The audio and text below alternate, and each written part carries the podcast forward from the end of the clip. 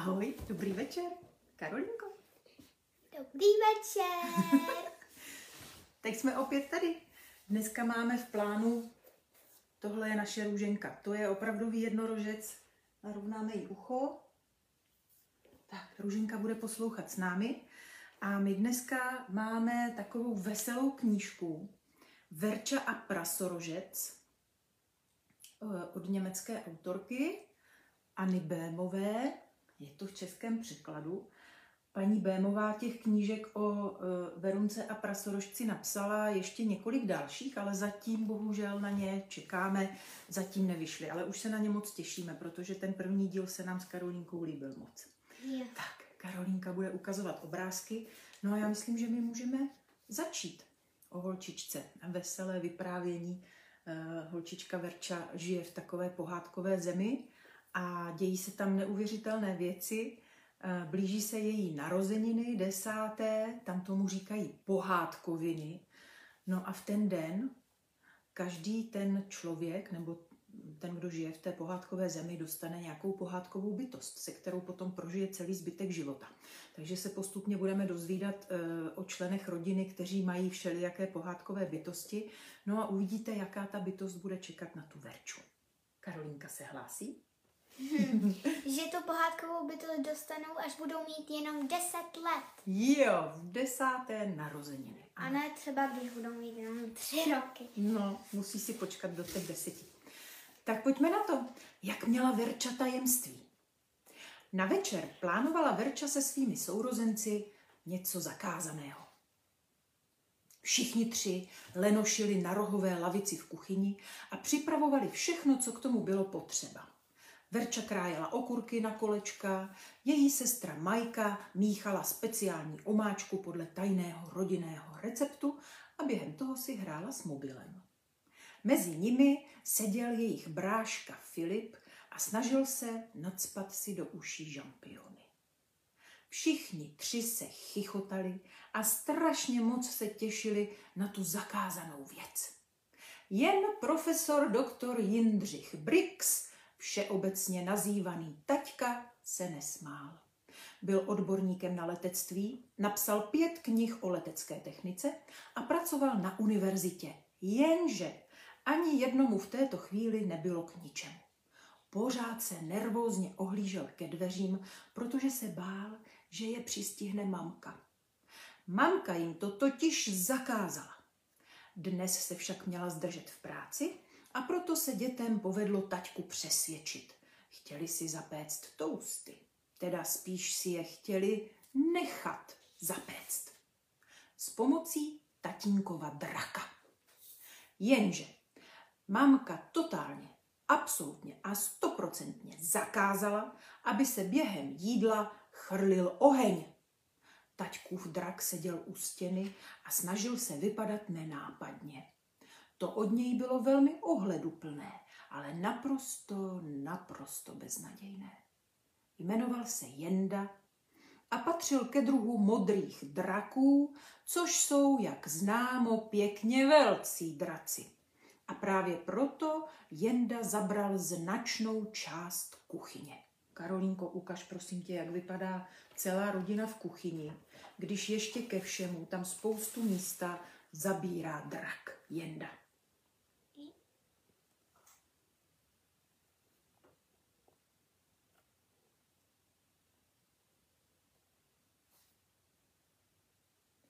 Jenda byl dlouhý jako dvě pohovky a široký jako jedna. Taťka o tom se svojí pohádkovou bytostí často debatoval, protože byl toho názoru, že tak velký drak by nemusel být ještě navíc tlustý. Jenže Jenda si naopak myslel, že jídlo je ta nejlepší věc na světě. Jeho dračí kůže byla zářivě modrá, na hlavě měl dva růžky a zelené uši. Jenda si promnul přední tlapy a prohlásil: jdeme na to. V kuchyni zavládlo nadšení a všichni si naložili plné talíře. Verča si nabrala chléb, uzený sýr, šunku, rajčata a navrch si rozklepla vajíčko. Majka si vzala zeleninu, tři vejce a spoustu speciální omáčky. Filip měl na svém talíři tak velkou hromadu jídla, že mu všechno spadlo a taťka ho musel napomenout, aby to nepřeháněl. Jenže Filip měl ještě pořád v uších nacpané žampiony a vůbec ho neslyšel. Sourozenci položili své talíře před Jendu. Drak zručně plival plamínky ohně a opékal ty nejlepší tousty ve, ve městě. Kuchyni provoněla nádherná vůně a všichni nadšeně tleskali. Jakmile se pustili do jídla, taťka se zeptal. A co, Verčo, už se těšíš? Na co? Divila se Verča na oko, přestože moc dobře věděla, co má táta na mysli. No přece na své pohádkoviny. Verča se zakousla do toustu a podívala se na taťku svýma velkýma modrýma očima. Hnědé vlasy měla svázané do culíku a na sobě měla červený svetr s bílým límcem. Nikdo by na ní nepoznal, že neříká pravdu. Ne, odpověděla. Nijak zvlášť. Jenže to byla lež. Ve skutečnosti už se nemohla dočkat. Celé týdny nemyslela na nic jiného.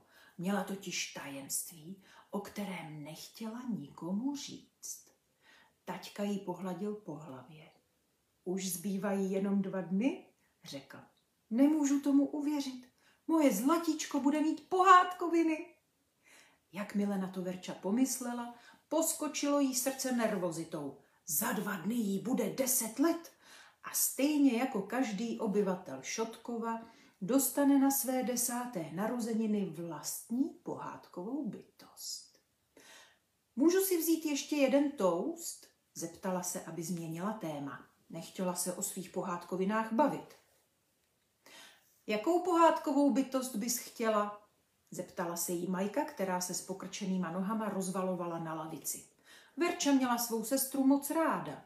Jenže Majka, bohužel, před pár měsíci oslavila už čtrnácté narozeniny a Verča zjistila, že se od té doby chová pořád buď trochu divně, divně, nebo hrozně divně. Už si spolu ani nehráli, protože Majce to připadalo trapné. Nevím, řekla Verča. Už zase lhala. Měla své tajné přání. A jaké?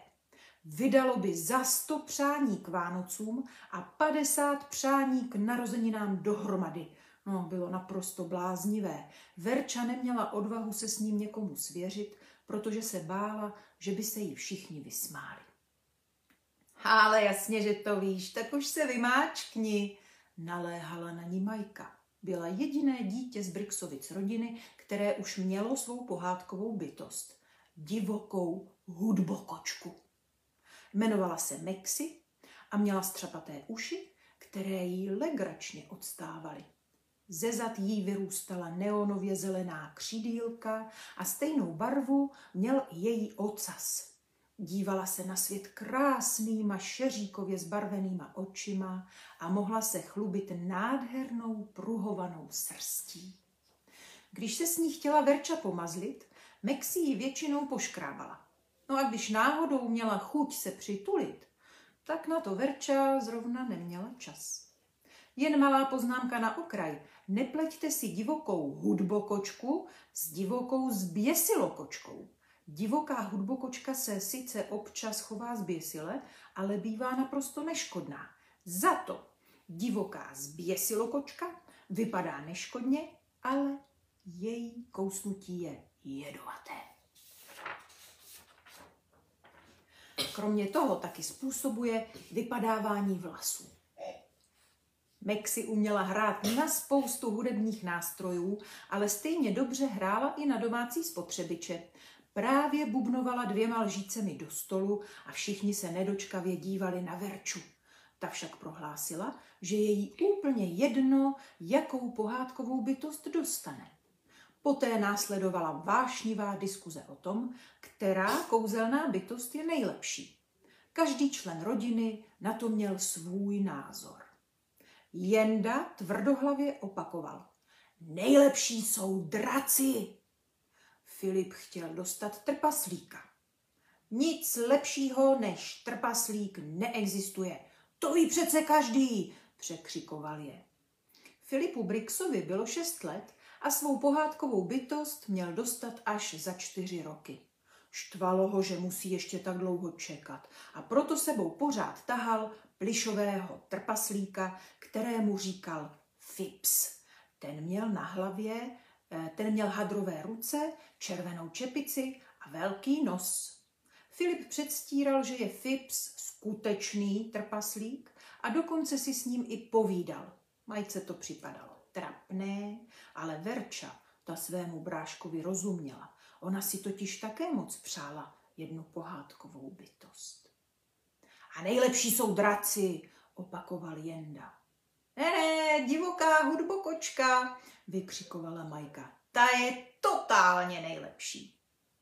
A tak už nám to konečně řekni, Verčo, kterou kouzelnou bytost máš nejradši, zeptala se Mexi. Já mám ráda všechny, odpověděla tiše Verča. No, ale kterou bys chtěla, zeptala se Mexi a vyskočila na stůl. Chtěla bys trpaslíka, zajímal se Filip. Taťka sebral hudbokočku ze stolu a postavil ji na zem. Všichni moc dobře víte, že si nemáte přát nic konkrétního, připomněl jim. Člověk musí přijmout tu bytost, kterou dostane. Jenže každý o nějaké tajně sní, odpověděla Majka a drze se na taťku podívala. A já bych chtěl trpaslíka, řekl Filip. Tak, už toho bylo dost. Je to, jak to je. A Verča bude mít svou pohádkovou bytost ráda, ať už bude jakákoliv. Děti se na svého tatínka dívali, jako by mu najednou vyrašily parohy. Právě dostal jeden z těch zvláštních okamžiků, kdy se všechny Brixovy děti na něčem shodly. Takže ty tvrdíš, že bude nadšená i ze slinočerva? Zeptala se Majka.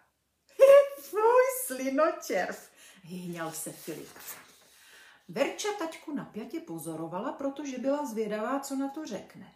Jindřich Brix zaváhal, poškrábal se na hlavě. O slinočervech kolovala spousta vtipů, protože je všichni považovali za nejošklivější pohádkové bytosti. Jenže něco takového přece nemohl přiznat, obzvlášť jako profesor. A proto jim taťka s vážnou tváří vysvětlil, že pokud by ho Verča přece jen dostala, bude mít ráda i slinočerva. Slinočerva?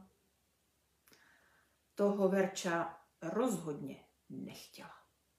A byla ráda, že ani žádného nedostane. Na ní totiž čekalo něco naprosto úžasného. Bylo to tak skvělé, že tomu skoro nemohla uvěřit. Štěstím bez sebe položila na prkínko vídeňský párek a drak Jenda ho opatrnými plamínky opekl. Všichni mu zatleskali a taťka svého draka pyšně poplácal po rameni. Potom se Filip zeptal, jestli by Jenda zvládl opéct i půlky párku. Drak prohlásil, že to je pro něj hračka, ale vypadalo to, že mu to dává docela zabrat. Potom Majka nakrájela párky na kolečka a položila je před Jendu. Taťka se nervózně ohlédl ke dveřím a pomyslel si, že už to zašlo asi příliš daleko. Ale Jenda byl z toho nápadu přímo nadšený. Dalo by se říct, že byl do něj celý žhavý. Chtěl všem ukázat, co dokáže, a chrlil malinkaté plamínky. Šlo mu to náramně, dokud nepodpálil prkínko. A potom začal hořet ubrus. Taťka oheň okamžitě uhasil jablečným džusem, ale dřevěné prkínko bylo zničené a ubrus děravý. Ještě štěstí, že to neviděla vaše matka, oddychl si taťka. Rychle hodil prkínko i s ubrusem do koše a vyvětral v kuchyni. V tu chvíli klaply vchodové dveře a Verča si zděšeně zakryla pusu a taťka zbledl. Ojojoj, oj, oj. Tak to byla první kapitola. A druhá se jmenuje Jak Verče nikdo nevěřil. Mámina pohádková bytost, malý kvítkovrabec, vletěl do kuchyně a párkrát ji obletěl. Během toho rozhazoval spod svých křídel květy. Dneska se rozhodl pro pomněnky. Jakmile dopadly Verče na obličej, připadalo jí, jako by už bylo léto, přestože teprve začalo jaro. Kvítkovrabec se jmenoval Peregrin de Pelegrin, což znělo trochu nadutě a navíc to nikdo nedo, si to nikdo nedokázal zapamatovat a proto mu všichni říkali Píp. Za ním vstoupila do kuchyně mamka, která se jmenovala Pernila Brixová, ještě pořád na sobě měla svou policejní uniformu a jakmile si sundala čepici, vypadl z ní její dlouhý blondětý cop. Verče připadalo, že vypadá unaveně.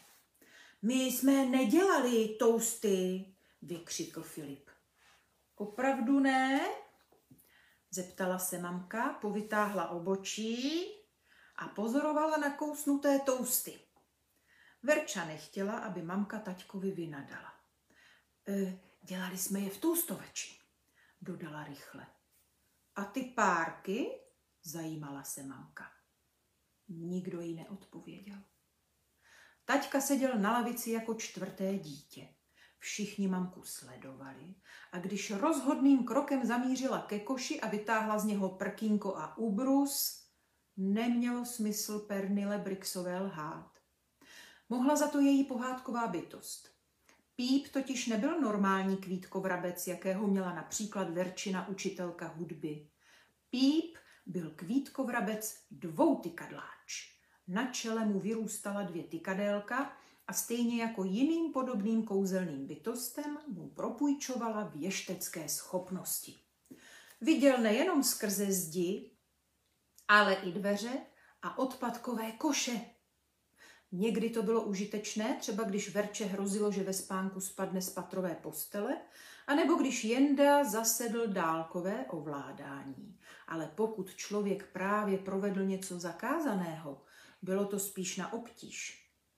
Mamka se zhluboka nadechla.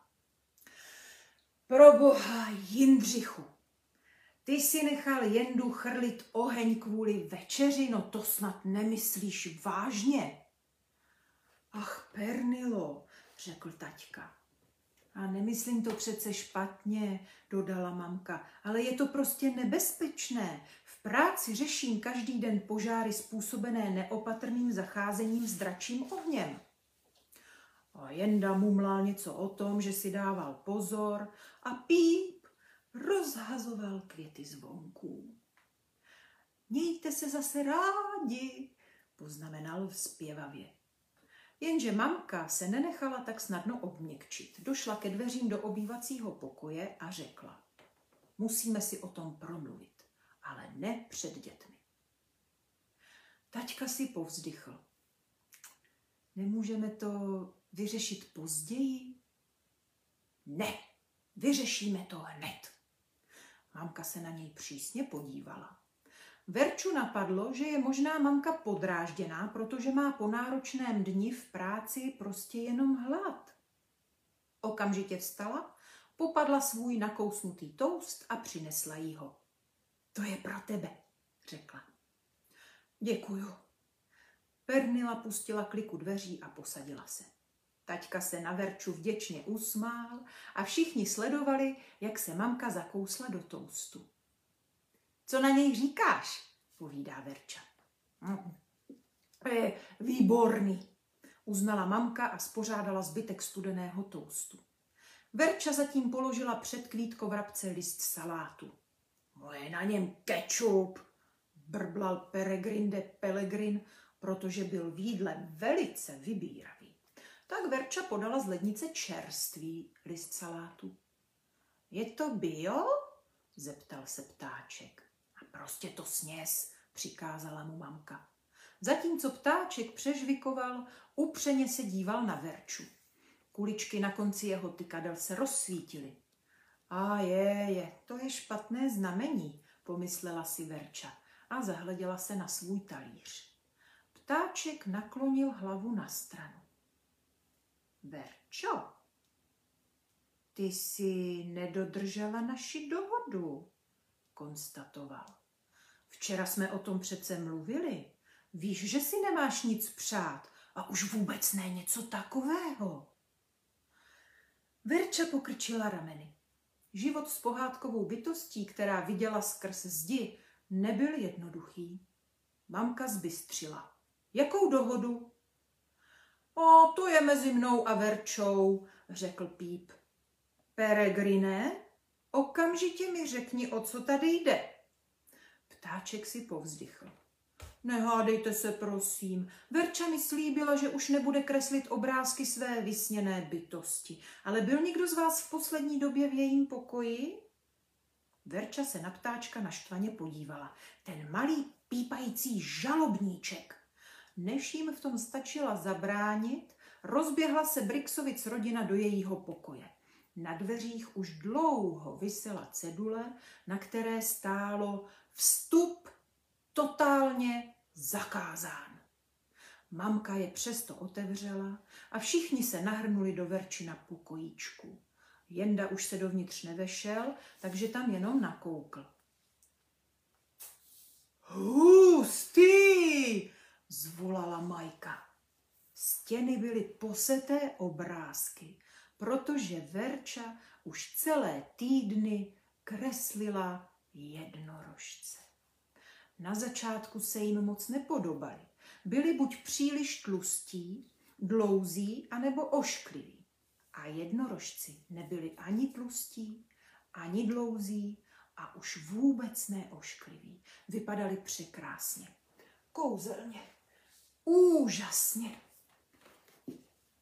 Byly to prostě ty nejkrásnější pohádkové bytosti na světě.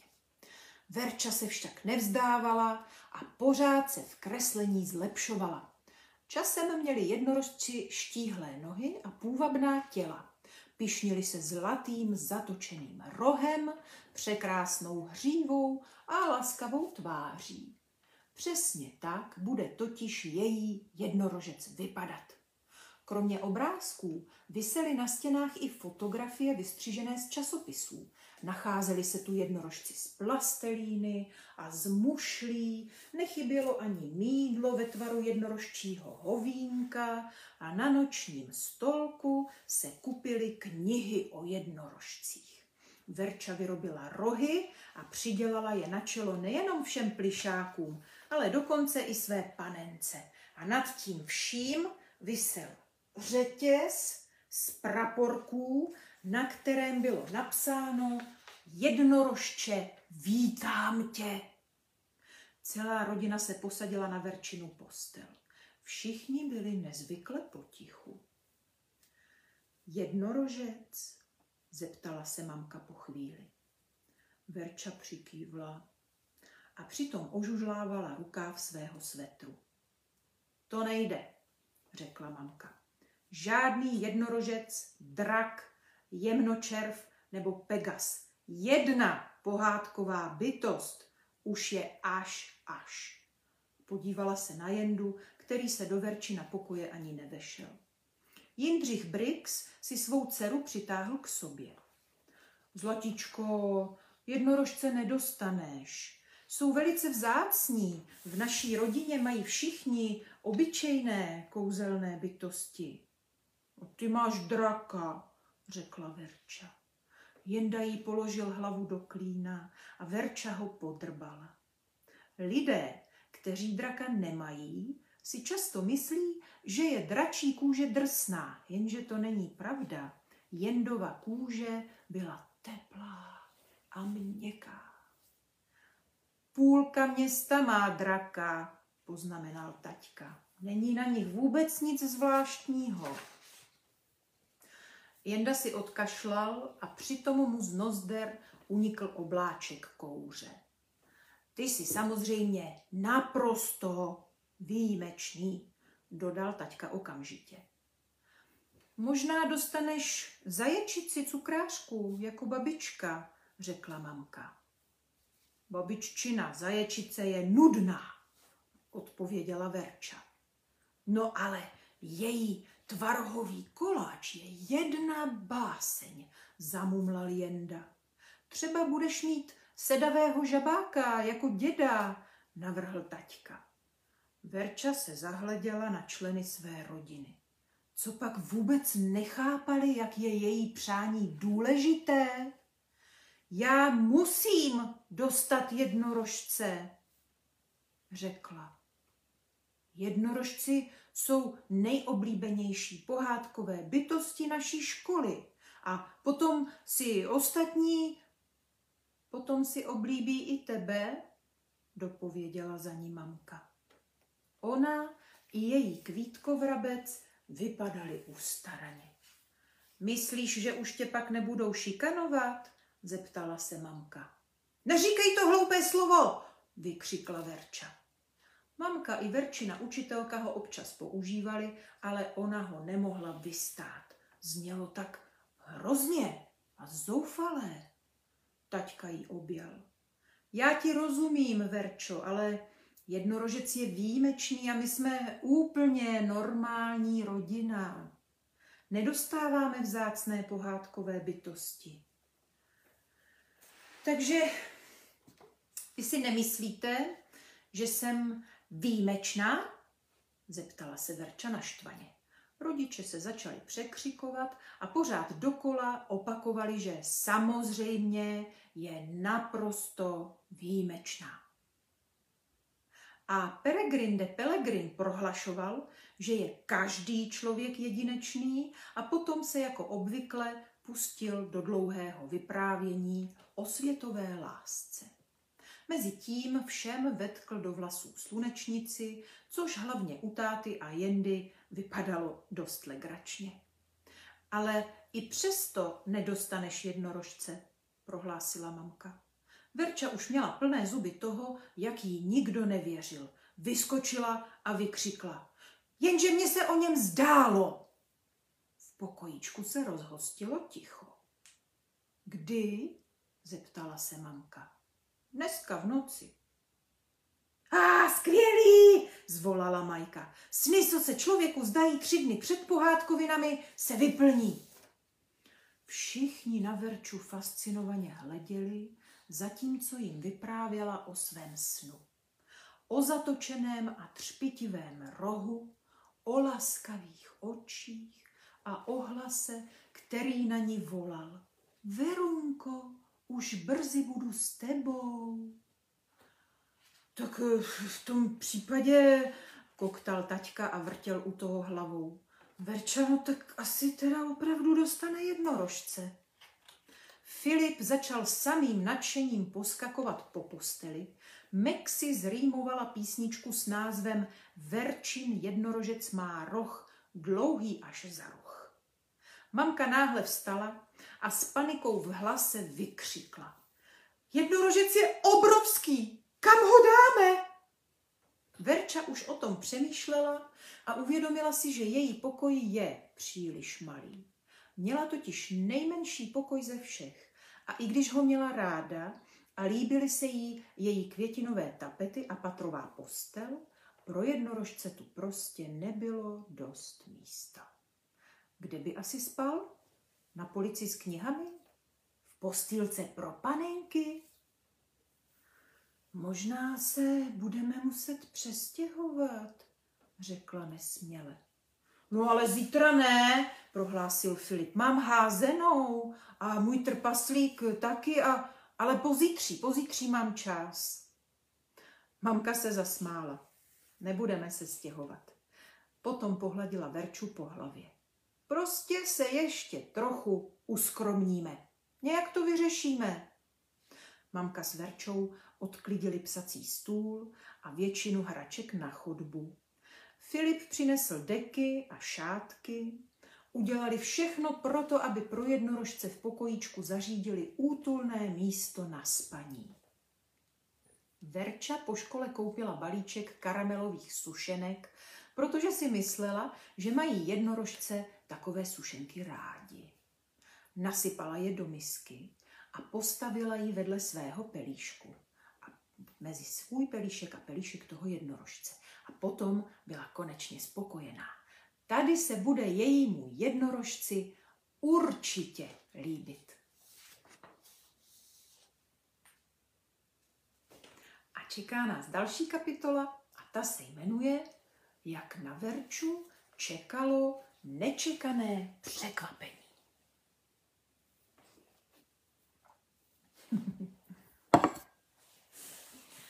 Příštího dne byla sobota. Verča se vzbudila nezvykle brzy, protože už se nemohla dočkat. Konečně měla pohádkoviny. Odtáhla závěs a zadívala se na bledě modré nebe, přes které pluly ranní červánky. Pěkné počasí odráželo její dobrou náladu. Bohužel bylo teprve šest hodin. Oslavenec nesměl vstát jako první, a proto musela Verča celé hodiny ležet v posteli a čekat. Hodiny? Tak dlouho jí to připadalo, ale ve skutečnosti uběhlo sotva půl hodiny, než z kuchyně uslyšela šramocení. Krátce před sedmou se otevřely dveře do jejího pokoje. Filip nesl dort s deseti svíčkami, Jenda je opatrně zapálil a mrkl na Verču. Kvítkovrabec Píp obletěl pokoj a rozhazoval všude chrpy, Verčiny oblíbené květiny. Divoká hudbokočka Mexi si sebou přinesla kytaru a Brixovic rodina Verče předvedla malé představení. Filip schválně zpíval moc nahlas a zkoušel svým hlasem zhasnout svíčky na dortu. Mamka na, do něj varovně šťouchla a Filip se pobaveně usmál. Verča si promnula oči a předstírala, že se právě probudila. Jakmile ostatní dospívali, sfoukla svíčky. Potom se všichni posadili na postel a pustili se do dortu. Mamka s taťkou nemohli uvěřit tomu, že je Verče už deset let. Filip chtěl rozbalit její dárky, ale Verča mu to nedovolila. Majka do sebe blesku rychle nacpala tři kousky dortu, pak se jí udělalo špatně a usnula. Mexi mezitím pořád hrála na kytaru. Po snídani si Verča oblékla krásné námořnické šaty, které na sobě v den svých pohádkovin měla její maminka. No, perfektně Verče sedly. Majka jim oběma zapletla vlasy a Filip žadonil tak dlouho, až to taťka nevydržel a půjčil mu kravatu. Plišový trpaslík Fips ji samozřejmě nutně potřeboval také. A Filip potom běhal po bytě a křičel: Fips má kravatu! Brixovic rodina se konečně vypravila na dvůr, kde na ně čekal osedlaný drak Jenda. Nejraději by bydleli ve vlastním domě s přistávací dráhou, jenže to nepřicházelo v úvahu, protože nájmy byly moc vysoké a proto bydleli Brixovi v naprosto obyčejném bytě v ulici Elfky Sabiny číslo sedm. Jenda uměl sice skvěle létat, ale občas na stísněném dvoře poschazoval sousedčiny květináče. Paní Singulovou ze třetího patra to samozřejmě ohromně štvalo a proto taťka každý měsíc zajel do obchodu a přivezl jí nové květináče a také žárovky, protože Jenda sem tam narazil do nějaké lampy a vlastně ještě lepidlo, lepidlo na dřevo. Někdy totiž omylem dosedl na židle nebo na stoly a ty potom potřebovali slepit. Jakmile se všichni usadili, drak kolmo vyletěl k obloze. Květináče zaskřípali a taťka si povzdychl. V sobotu nebyl na nebi nad Šotkovem takový provoz jako během týdne a proto je čekal bezproblémový let. Verča draka povzbuzovala, aby letěl rychleji, a Jenda se nenechal dlouho přemlouvat. Svištěli s větrem o závod. Až Verča dostane toho jednorožce, křičel Jenda proti větru, tak už budu opravdu potřebovat nové sedlo. Jenže mamka si myslela, že nové sedlo stojí moc peněz. Mami, řekl Jenda. Oslovoval tak Pernilu Brixovou od té doby, kdy se narodili děti. Mami, nesu na svých ramenou tíhu celé rodiny. Nové sedlo by mělo být samozřejmostí. Potom se s taťkou začali bavit o tom, jak je jeho sedlo staré a že nikdo v ulici tak staré sedlo nemá. A také o tom, že by chtěl nějaký nový a super moderní model z lehkého kovu, který by měl střechu a internet a kávovar. Čím víc se přibližovali k pasece na sever od Šotkova, tím rychleji tlouklo Verčino srdce. Sotva Jenda měkce a zručně přistál, Verča okamžitě sesedla. Babička Lenka a dědeček Ervín seděli na lavičce a už na ně čekali, protože ani jeden neměli létající pohádkovou bytost, přijeli autem. Babičce Lence to vždycky moc slušelo, ale dneska vypadala obzvlášť hezky. Nakulmovala si své šedé vlasy a oblékla si květované šaty a náhrdelník z červených korálků. Na klíně jí seděla její kouzelná bytost, zaječice cukrářka jménem Lily. Měla bílou srst a fialové uši. Na opasku měla zavěšené různé druhy lžic a velkou červenou mísu. Podívejte, takhle letěli.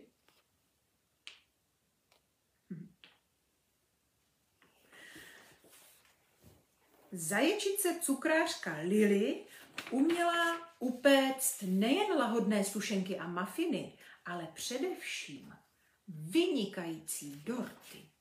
Navíc byla mistryní v jehlicovém jiu-jitsu a občas své bojové umění předváděla ostatním. Dědeček Ervín měl na sobě oblek, vestu a motýlka a seděl vedle babičky Lenky. Vřele se na Verču usmíval, bafal ze své fajfky a vlasy mu jako vždycky trčely do všech stran.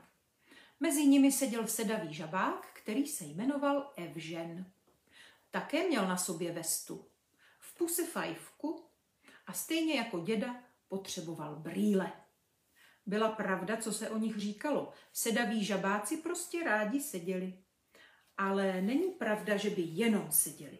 Během toho totiž vymýšleli spoustu modrých, moudrých věcí, ale podle sedavého žabáka Evžena to ocenilo jenom pár lidí.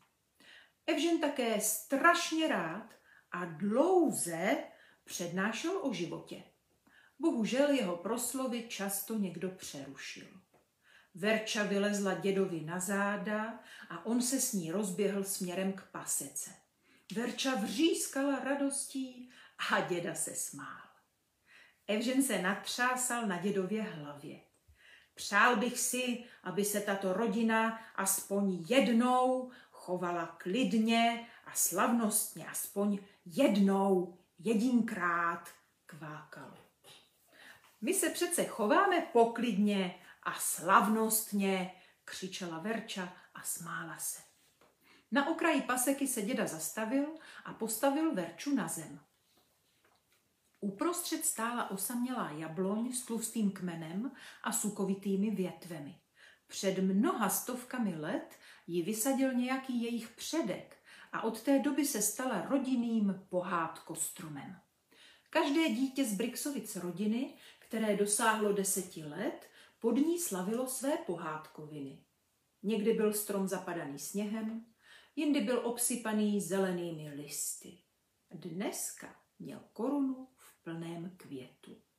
Verča se cítila tak šťastná, že ho několikrát oběhla. Ať už to konečně začne, křičela.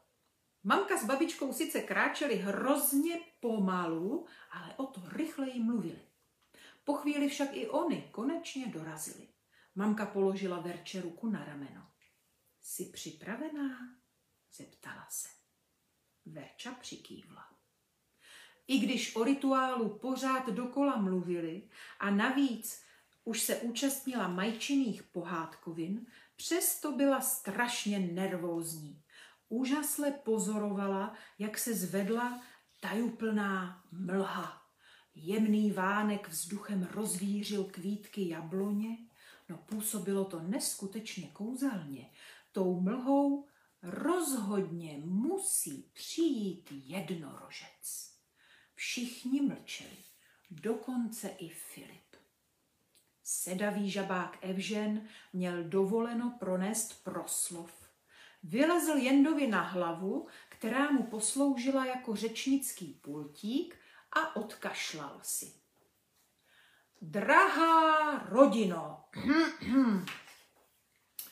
sešli jsme se tu dnes, abychom oslavili pohádkoviny naší milované Verči. Jak dlouho bude ten Evžen mluvit? Zeptal se Filip. Mamka na něj sykla. Na začátek bych chtěl říct pár slov o poutu člověka a jeho pohádkové bytosti. Všichni víme... Evžene, bude to trvat dlouho? Zeptala se Verča. Jenomže žabák se nenechal tak snadno odradit. Všichni víme, že pohádková bytost při svém člověku stojí v dobrém i zlém. Dědo, kdy už Evžen konečně skončí? Zeptala se Verča. Teď, řekl děda a usmál se na ní. O, bezvadné, zabručel Evžen a dotčeně sklouzl po dlouhém dračím krku. Taťka dal Verče pusu na tvář a mamka jí předala pohádkovou šňůru. Říká se, že když se na její tvorbě podílejí další lidé, přinese to člověku štěstí. Pokud je to pravda, čekalo na Verču velké štěstí, protože celá její rodina jí pomáhala splést barevnou přízi do šňůrky. Mamka a taťka, Majka a Filip, babička i děda. Mamka na ní povzbudivě kývla. Verča udělala s bušícím srdcem pár kroků kupředu, nechala svou rodinu na okraji paseky a pokračovala dál mlhou, dokud nedošla k jabloni. Potom odříkala báseň, kterou sama napsala. Výjdi ven, jsi má pohádková bytost. Přečetla jsem o toho o tobě už dost. S tebou budu všem čelit statečně. Ty jsi nejkrásnější na světě. Máš dlouhý roh a ovládáš magii, dokážeš cokoliv a proto tě obdivuji. Jsi heboučký a nádherný, jednorožče, zjev se mi. Verča samou nervozitou zapomněla, co má udělat teď, ale potom si vzpomněla. Vzala do rukou barevnou pohádkovou šňůru a vyhodila ji do výšky. Ta vyletěla do vzduchu a pomalu se snášela zase dolů. Nic se nestalo. Verča se naklonila dopředu a potom vkročila dál do mlhy. Jednorožče? Haló? Jsi tam? Zeptala se opatrně, ale pořád se nic nedělo. Verča se svou rodinou fascinovaně čekala. Na pasece zavládlo úplné ticho. Nikdo se ani nepohnul a pohádková šňůra už se skoro dotkla země. Potom se ozvalo zachrochtání. Radostně se rozléhalo kouzelnou mlhou a proniklo jemnými květy jabloně. Tráva zašustila, z mlhy vykročila růžově zbarvená kulička. Ne, ne, ne, ona, ona nekráčela, ona spíš cupitala. Jakmile spatřila Verču, vykulila oči, otevřela pusu do kořán a skočila rovnou na Verču. Při skoku vydávala podivné zvuky, které Verče připomněly hlasité plop, jako když děda otevírá láhev vína. Plop, plop, plop. Potom růžová kulička skočila Verče do náruče a ona zády spadla do vlhké trávy. Barevně utkaná pohádková šňůra se kolem nich jako kouzlem ovinula a svázala se. A jakmile byla zavázaná, tak se rozplynula. proměnila se v tisíc maličkých hvězdiček, které párkrát zablikaly a potom se rozptýlily ve větru. Neviditelné pouto mezi Verčou a její pohádkovou bytostí bylo stvrzeno. Odteď patřili k sobě. Verča šokovaně hleděla na růžovou kuličku, která jí seděla na hrudi. Ahoj, Verunko, tak jsem tady. Co na to říkáš? Aaaa! Vykřikla Verča. Mami, tati, pomoc, baculík! Baculík? Rozhlédla se kulička kolem sebe. Kde je Verunko? Já ho nevidím. No ty, ty jsi ten baculík, křičela vyděšeně Verča. Jenže to nebyl žádný baculík, ale nebyl to ani jednorožec. To tedy rozhodně nebyl. Bylo to růžové prasátko.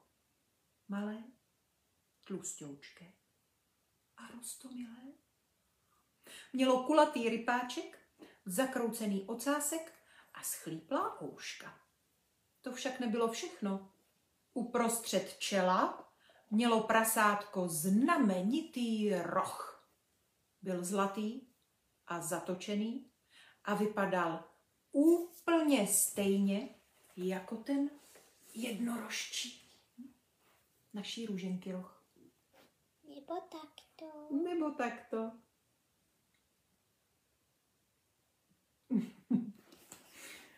Tak, to bylo čtení z pohádky Verča a prasorožec. Doufám, že se vám líbilo. Myslím, že knížka určitě stojí za zakoupení a budeme potom společně čekat, až v nakladatelství Albatros vyjde pokračování. Jak jsem říkala na začátku, je jich několik a my se na ně už opravdu těšíme. Tak moc děkujeme, že jste se dneska koukali. Karolínko, tobě děkuju za ukazování obrázků. Mějte se krásně, budeme se těšit zase příští sobotu. Sledujte stránku Petra Biache čte dětem, kde se dozvíte, kdy přesně budeme vysílat a kterou pohádku příště budeme číst. No tak jo, tak se rozloučíme. Já. Tak ahoj, ahoj. A čtěte si spolu.